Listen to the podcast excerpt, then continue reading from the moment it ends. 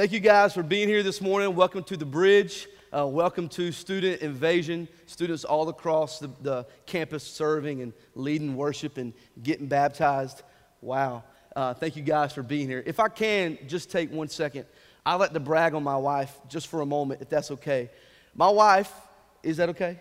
Okay. I'm to do it anyway because I got a microphone and I can do it. Um, my wife, Brooke Overton, uh, I have watched her birth three kids under three years which is just incredible. And she manages our household well in that aspect. It's her calling to be a wife and to be a mother, and she does it well, so well. But man, I have watched her over the past few weeks really be able to step into her calling in regards to ministry. And not just her, she has an incredible, incredible team around her. But they have put together this beloved girls conference. And if you're a teenage girl in this room or you're the parent of one, can I just put a plug in here and just encourage you to please, please get signed up for that because it will be a life changing moment for you. I've seen it, I've, I've, helped, I've been involved in the planning, and it is just incredible. So I just wanted to affirm my wife because she's hot, she's a, she's a dang good mom, and just to be able to see her come together with other ladies in the church to pull this off, man. And actually, you can sign up today for only $10 uh, right up here at this table on your left when you exit the building.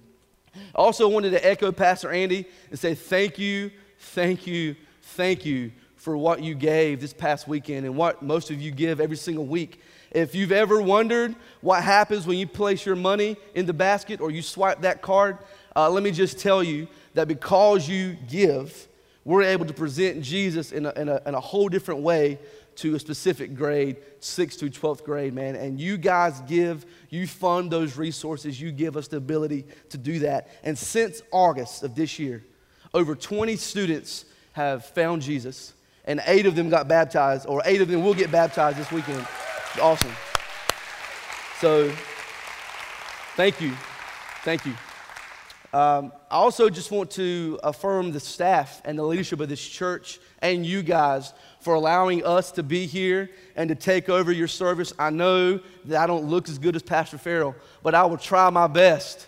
I don't, I don't have his shoe game. Okay, I got black shoes on, but wait for it. Superman socks. I mean, that's, I mean, look at that right there.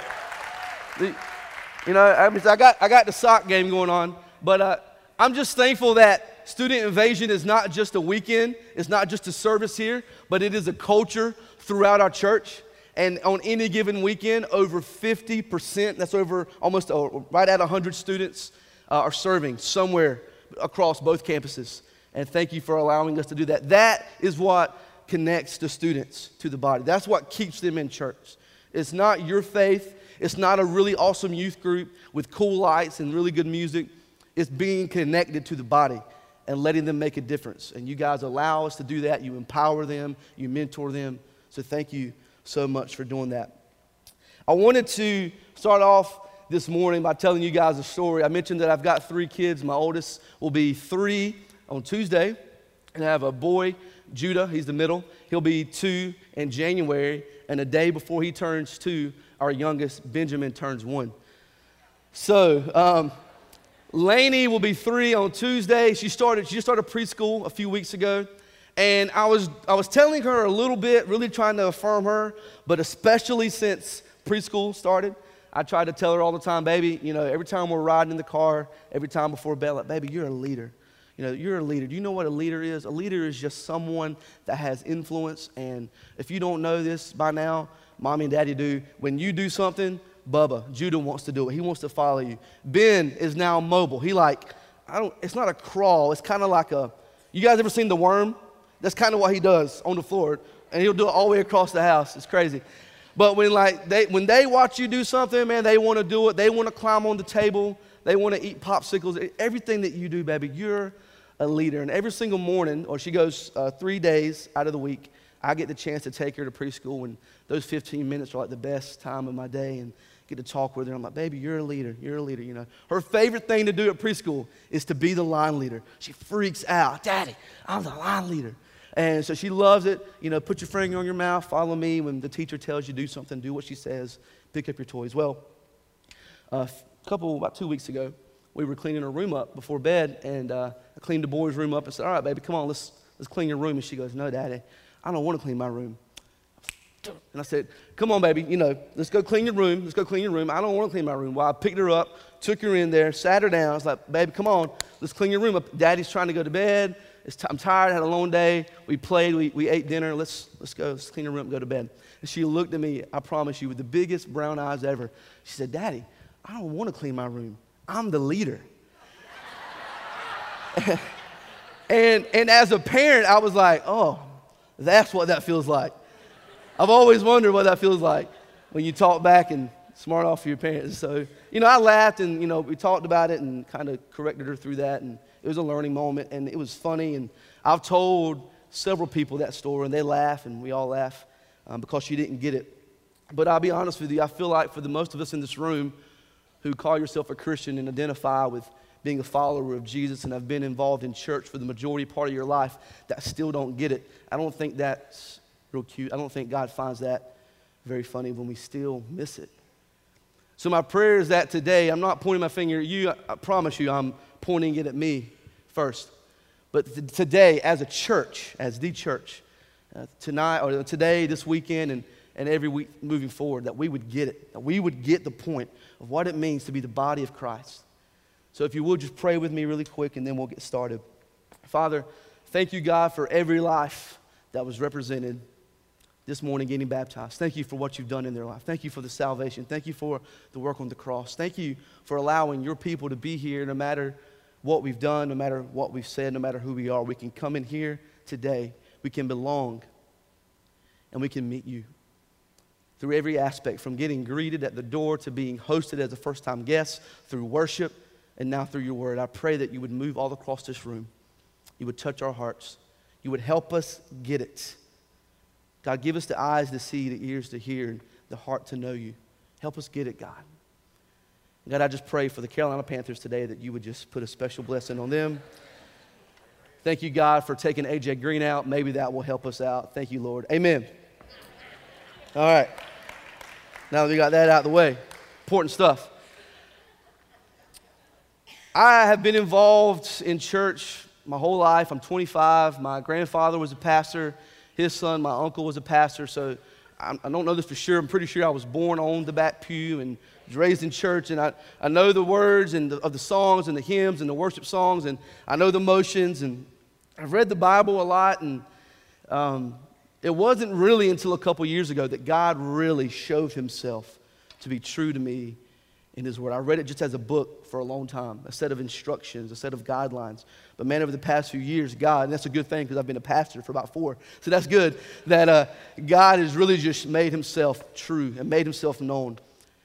And there's a specific story in the Bible that over the past year has just wrecked my heart and captivated me. And He's brought me to this place so many times. See, 750 years before Jesus shows up, there's a prophet to the nation of Israel by the name of Hosea. Now, if you know anything about the Old Testament prophets, uh, they always had a very peculiar, unique, head scratching, this is crazy kind of assignment from God, right? Think of Isaiah and Jeremiah and the different prophets throughout. But in my opinion, Hosea has by far the craziest, I don't think I could do it, assignment from God. And maybe you've read the story, but if not, we're going to dive into the meat of that story this morning. See, God shows up to Hosea, who is easily one of the most popular people in the nation of Israel, most well known. He is the mouthpiece of God to this nation. And he shows up to Hosea and he tells Hosea the words that every man dreams to hear Hey, buddy, it's your time to find a woman and put a ring on it, which is good because now you can do things that married people do.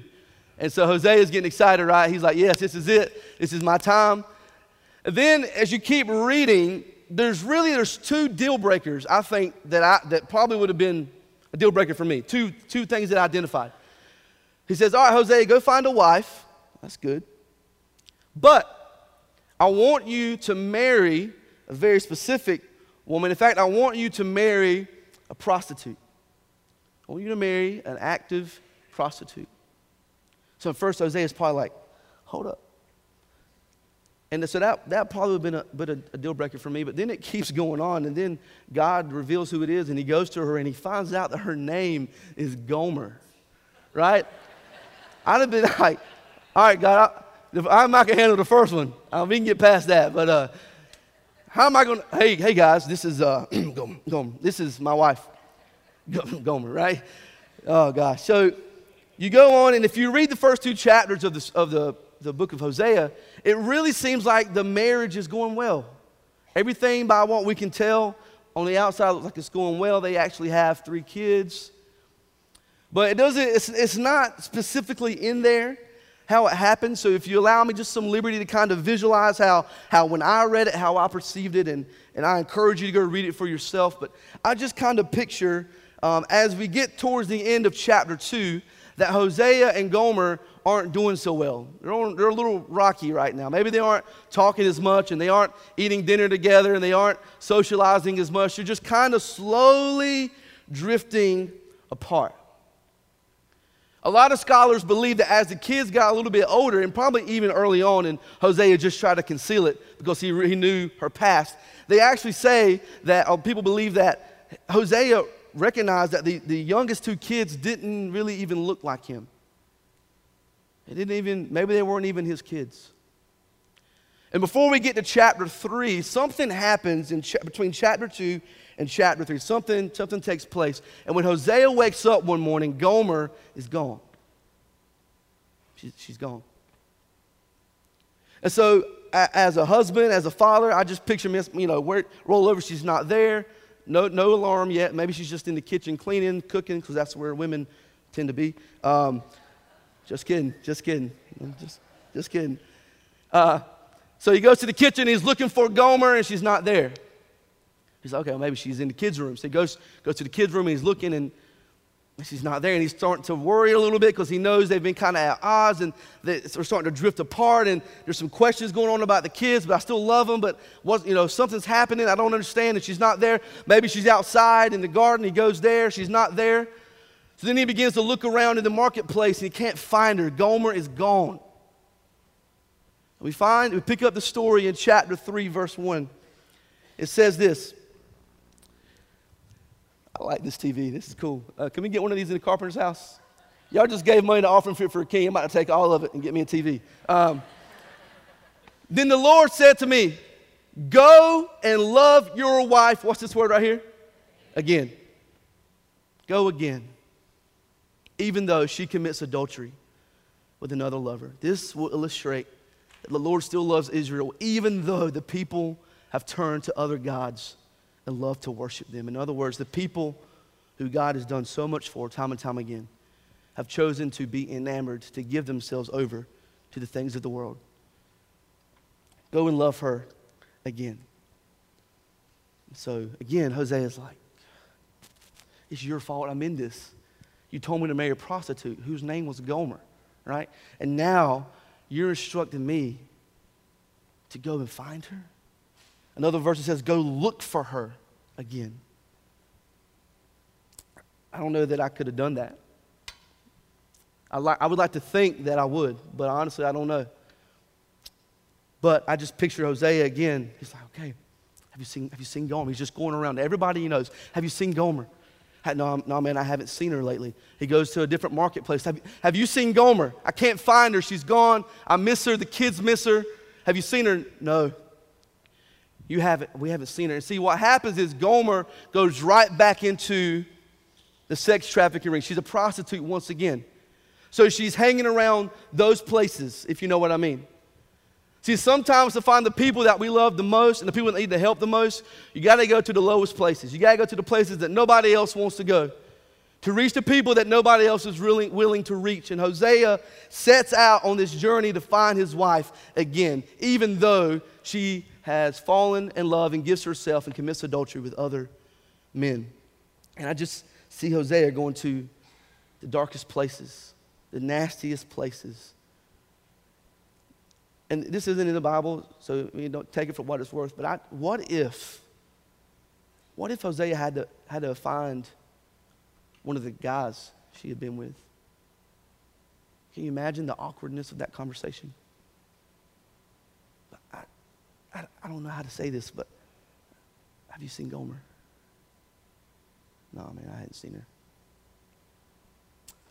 It's believed that when Hosea finally tracks her down and locates where she's at, he walks into the room and Gomer is standing naked on an auctioning block, about, about to be sold. And I, I just picture Hosea busting in the door and he's like, That's my wife. That's my wife. I just want to bring her home. I just, I just want to bring her home. Can I have her back? And the auctioneer's like, Listen, I don't care who you are, I don't care who she is, there's a price. And if you want her, there's a price, and you got to pay for it. So in verse 2, Hosea asks how much. And it says in verse 2 So I bought her back for 15 pieces of silver, five bushels of barley, and a measure of wine. So I bought her back. The word redemption simply means to purchase back what already belongs to you. To purchase back what already belongs to you. If you haven't figured it out yet, Hosea is Jesus. And we're Gomer. See, I married my wife on May 22nd, 2010. Hey, that's brownie points for me because I remembered and I didn't even ask her. May 22nd, 2010. And um, Pastor Freddie and Pastor Andy were up here marrying us together, and um, he asked us to repeat after him and make these vows. And, and you know, if you believe this and you're going to do this, say, I do. And we both repeated I do. So we've been married for four years. We got three kids. So we were married a year. Before that, don't be trying to add the math up. We were married a year before we got pregnant, okay? Um, church people. Um, anyway, so we got three kids, been married four years. And you know, as you start, we dated for a year, we were engaged for a year, and then we were married for a year, and then we had kids. And it was like, as this, this thing kind of happened, you discover things that you didn't even know were there in that person, that that person was capable of doing or saying. And but at that point, you know, you got a ring on it, you got to love and throw it anyway, right? Well, two things that Brooke does. So I built you up. No, I'm going to cut your legs. No, I'm just kidding. Um, two things that Brooke does that just drive me. I mean, I could run and do a backflip off this wall. It just makes me, oh, it grinds my gears. Is, uh, see, I, am the sole provider for the family. So, you know, I got the money. I'm looking at the money. And um, so I'm, I'm like, money comes in and then a bunch of money goes, right? So I walk in the house sometimes, and see, when, when Brooke's in a room, and I'm sure she's doing something productive in that room, she'll walk out the room and leave the light on. And I've, got, I've come in the house sometime, and I'm like, daggone, are we in Motel 6? Is Trace Atkins somewhere? Because every light the daggone house is on. It's the middle of the day, right? Open the blinds. You don't even need the light on, right? Save that money. Save that, save that money. Save that power, electricity. Man, but it's so funny. She will do it every time. In fact, I preached this message on Thursday night at the Goldsboro campus. Got home before her. Every light in the house was off except one in the back bedroom where she came out of before she walked out. And I just laughed. Another thing is so we got three kids, a lot of diapers, a lot of wipes, a lot of money. And if you know anything about babies and baby wipes, the reason babies enjoy wipes so much better than a paper towel is because it's moist. But just a, for you new moms out there, here's a tip. If you, and dads, if you leave the lid open on the wipe container, what will happen? The wipes will dry out. And then they're useless, right? And I'm just like, baby, just one more. It's like a half second step. Just close that thing when you're done, right? But I've realized, and man, she could really, if she was up here preaching, uh, she could definitely say a lot more serious about me. Um, but I, I realized that when I said I do to Brooke on May 22nd, 2010, I said I do to all of her. I do to all of her. And when Hosea said I do to Gomer, he said I do to all of her. And when Jesus looked at the Father and he's thinking of you, he said, I do to all of you. How much? How much is the price? There is no price I'm not willing to pay. There is no payment that I'm not willing to make.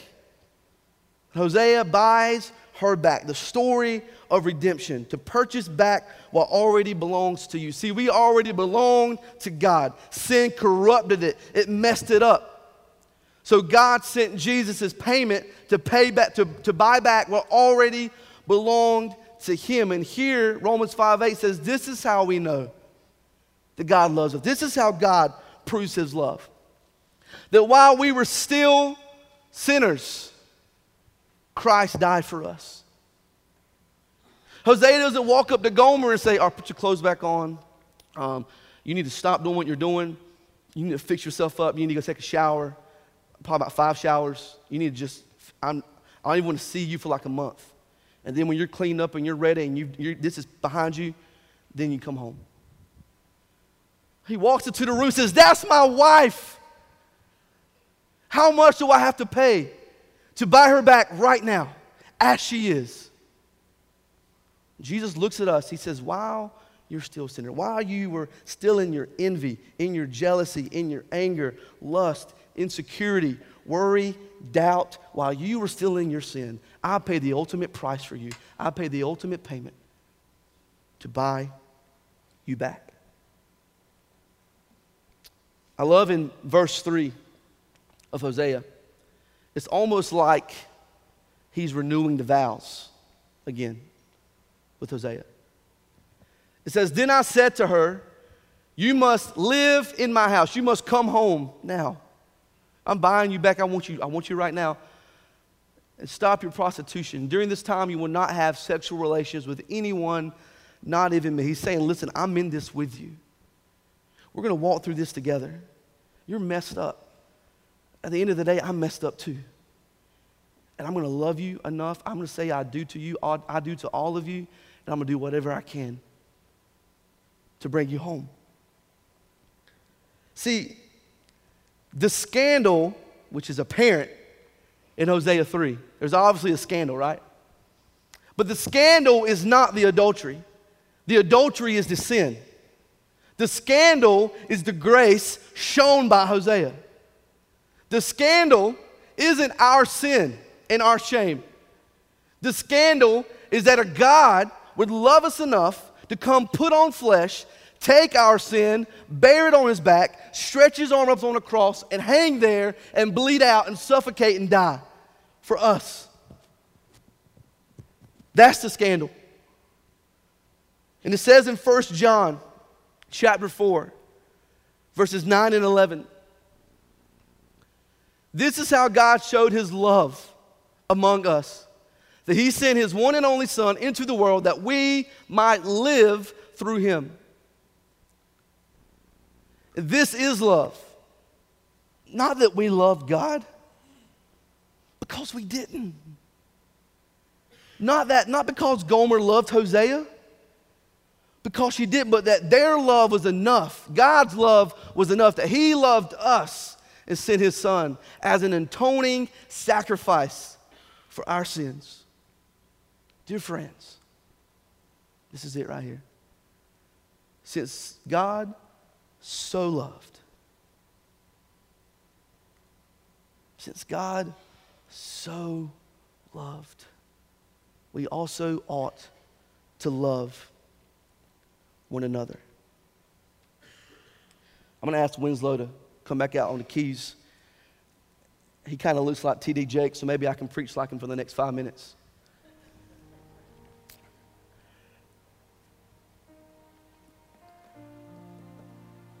Saving Gomers is not pretty. Saving Gomers is not clean and comfortable. It's messy. That kind of love is messy. The question I want to ask you today is Would you go after Gomer if he asked you to?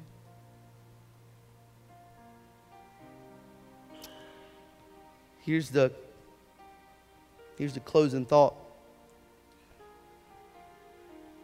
the gospel is true, then the gospel is true. Here's what I mean by that. Most people have no issue trusting in the gospel of Jesus Christ to save them from hell and their sin. For some reason, we think that that gospel isn't strong enough for our marriage or that that gospel isn't strong enough to save my kid who's addicted to drugs and rebelling against church and everything that we've poured into them. Or that that gospel, that you would trust God with your soul, but not with your money. But if the gospel is true, then the gospel is true. It transcends every area of our life. And we don't get to say yes to the gospel for our salvation, but say no because of our marriage. And we don't get to say yes to the gospel for our salvation, but no for our kids and our family members and our spouses and our finances.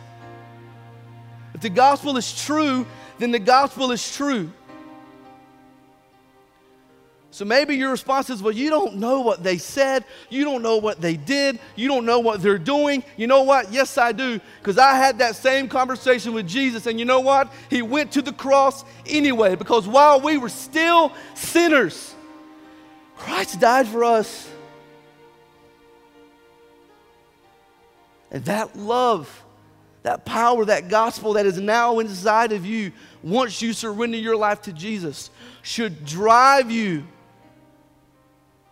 to go after Gomers, your spouse, your kids, the teenagers across this community who have no father, no mother, are addicted to drugs. Have all they're looking for some, is someone to care about them, someone to show up, someone to be consistent. But it's not going to be comfortable. It's going to get messy. It's not going to be easy. You think it was easy for Hosea to walk in there and see his wife naked? About to be sold? Do You think it was easy for Jesus to leave the comfort of heaven next to his Father, to come down here and put flesh on, to be beaten beyond recognition, have his beard ripped out? You know who else hung in shame as he was sold? Jesus. Naked for everyone to see, vulnerable. Will you go after Gomer? Because the truth is here today that either you are Gomer or you recognize that you're Gomer and you realize what Hosea has done for you, what you realize what Jesus has done for you, and now it's time for you to get up out of your seat and go pursue, to go look for them again. And if you believe in the gospel, you can't say no to that. It's not a choice. It's not an option. And I realize that there's all kinds of situations, and you can come up here and say, Yeah, but, yeah, but, and I get that. I've cried with some of you, I prayed with some of you. I know we as pastors and staff, we know what some of you are going through, but I'm just telling you the gospel is true.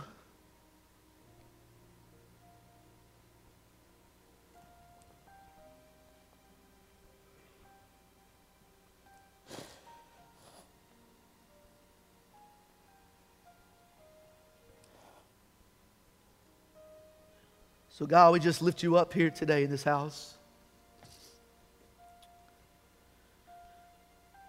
All across this room, there's different situations and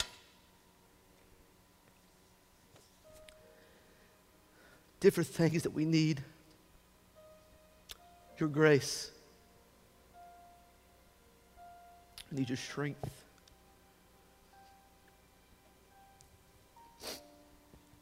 So, God, I just pray that you would move in our hearts and in our lives.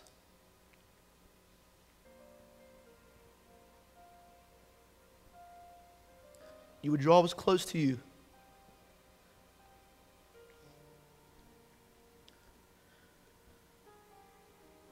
In your name I pray. Amen.